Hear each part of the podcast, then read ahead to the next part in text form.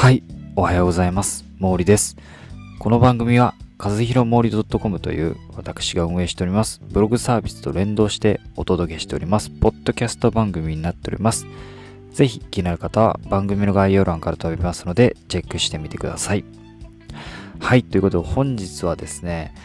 ニットにもた種類はたくさん、えー基礎を抑えてアイテム選びをというものをアップしました。えー真冬、えーこの時期になるとですね、もう寒いですから、皆さんニットを着る機会って多くなりますよね。いや、ニット、僕も大好きなんですけども、このニットって一括りにしてもですね、いろんな種類があるのってご存知でした。まあ、なんとなく、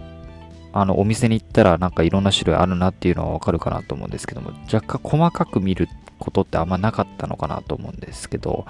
例えばこの編み方、編み目の違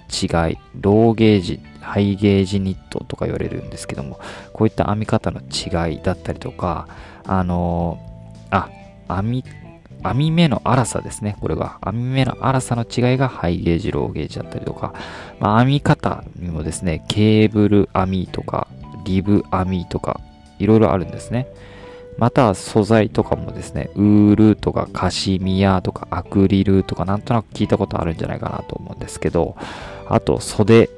あ、えー襟ですね。襟の違いでクルーネックとかタートルネックとかハイネックとかなんかいろいろ聞いたことないですかね。柄もノルディックとかフェアアイル柄とかなんかいろいろあるんですね。そういった細かく見るとですね、実はニット一つとってもいろんな種類があるんだなっていうことが知れるんですよ。これを知るとですね、まあちょっと面白くなります。ニットを見る視点が若干変わってですね、あのコーデのも、コーデにも幅が広がりますし、また知識としてね、覚えておくと、あ、こういうニットにはこういうコーデが合いそうだなとか、そういったものもですね、あの、コーデの幅が広がったりしますので、あの、少し面白いかなと思います。あの、なんとなくお店で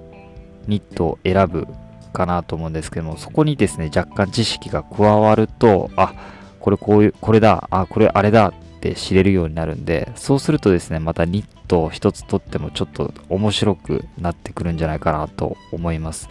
えー、まあちょっとですね、詳しくは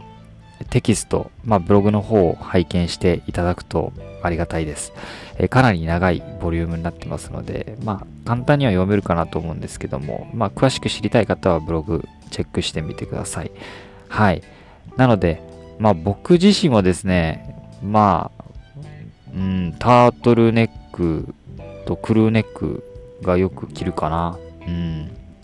特にタートルネックに関して言うとマフラーいらずなんですごく便利なんですよね。あと綺麗めにしたいコーディネートの時はいいですよね。あとはクルーネックとかは多いですね。まあ一般的にクルーが多いから、まあ必然的に多くなるのは当たり前なんですけども、まあ、コーデの幅も広がりますので、えー結構好きで愛用してます。まあレディースはレディースでね、いろいろありますんで、またそれはね、ご自身で見て、タンスの中見てみてはいかがでしょうか。はい。ということで、本日もありがとうございました。また、今日も楽しんでいきましょう。ということで、ありがとうございます。バイバイ。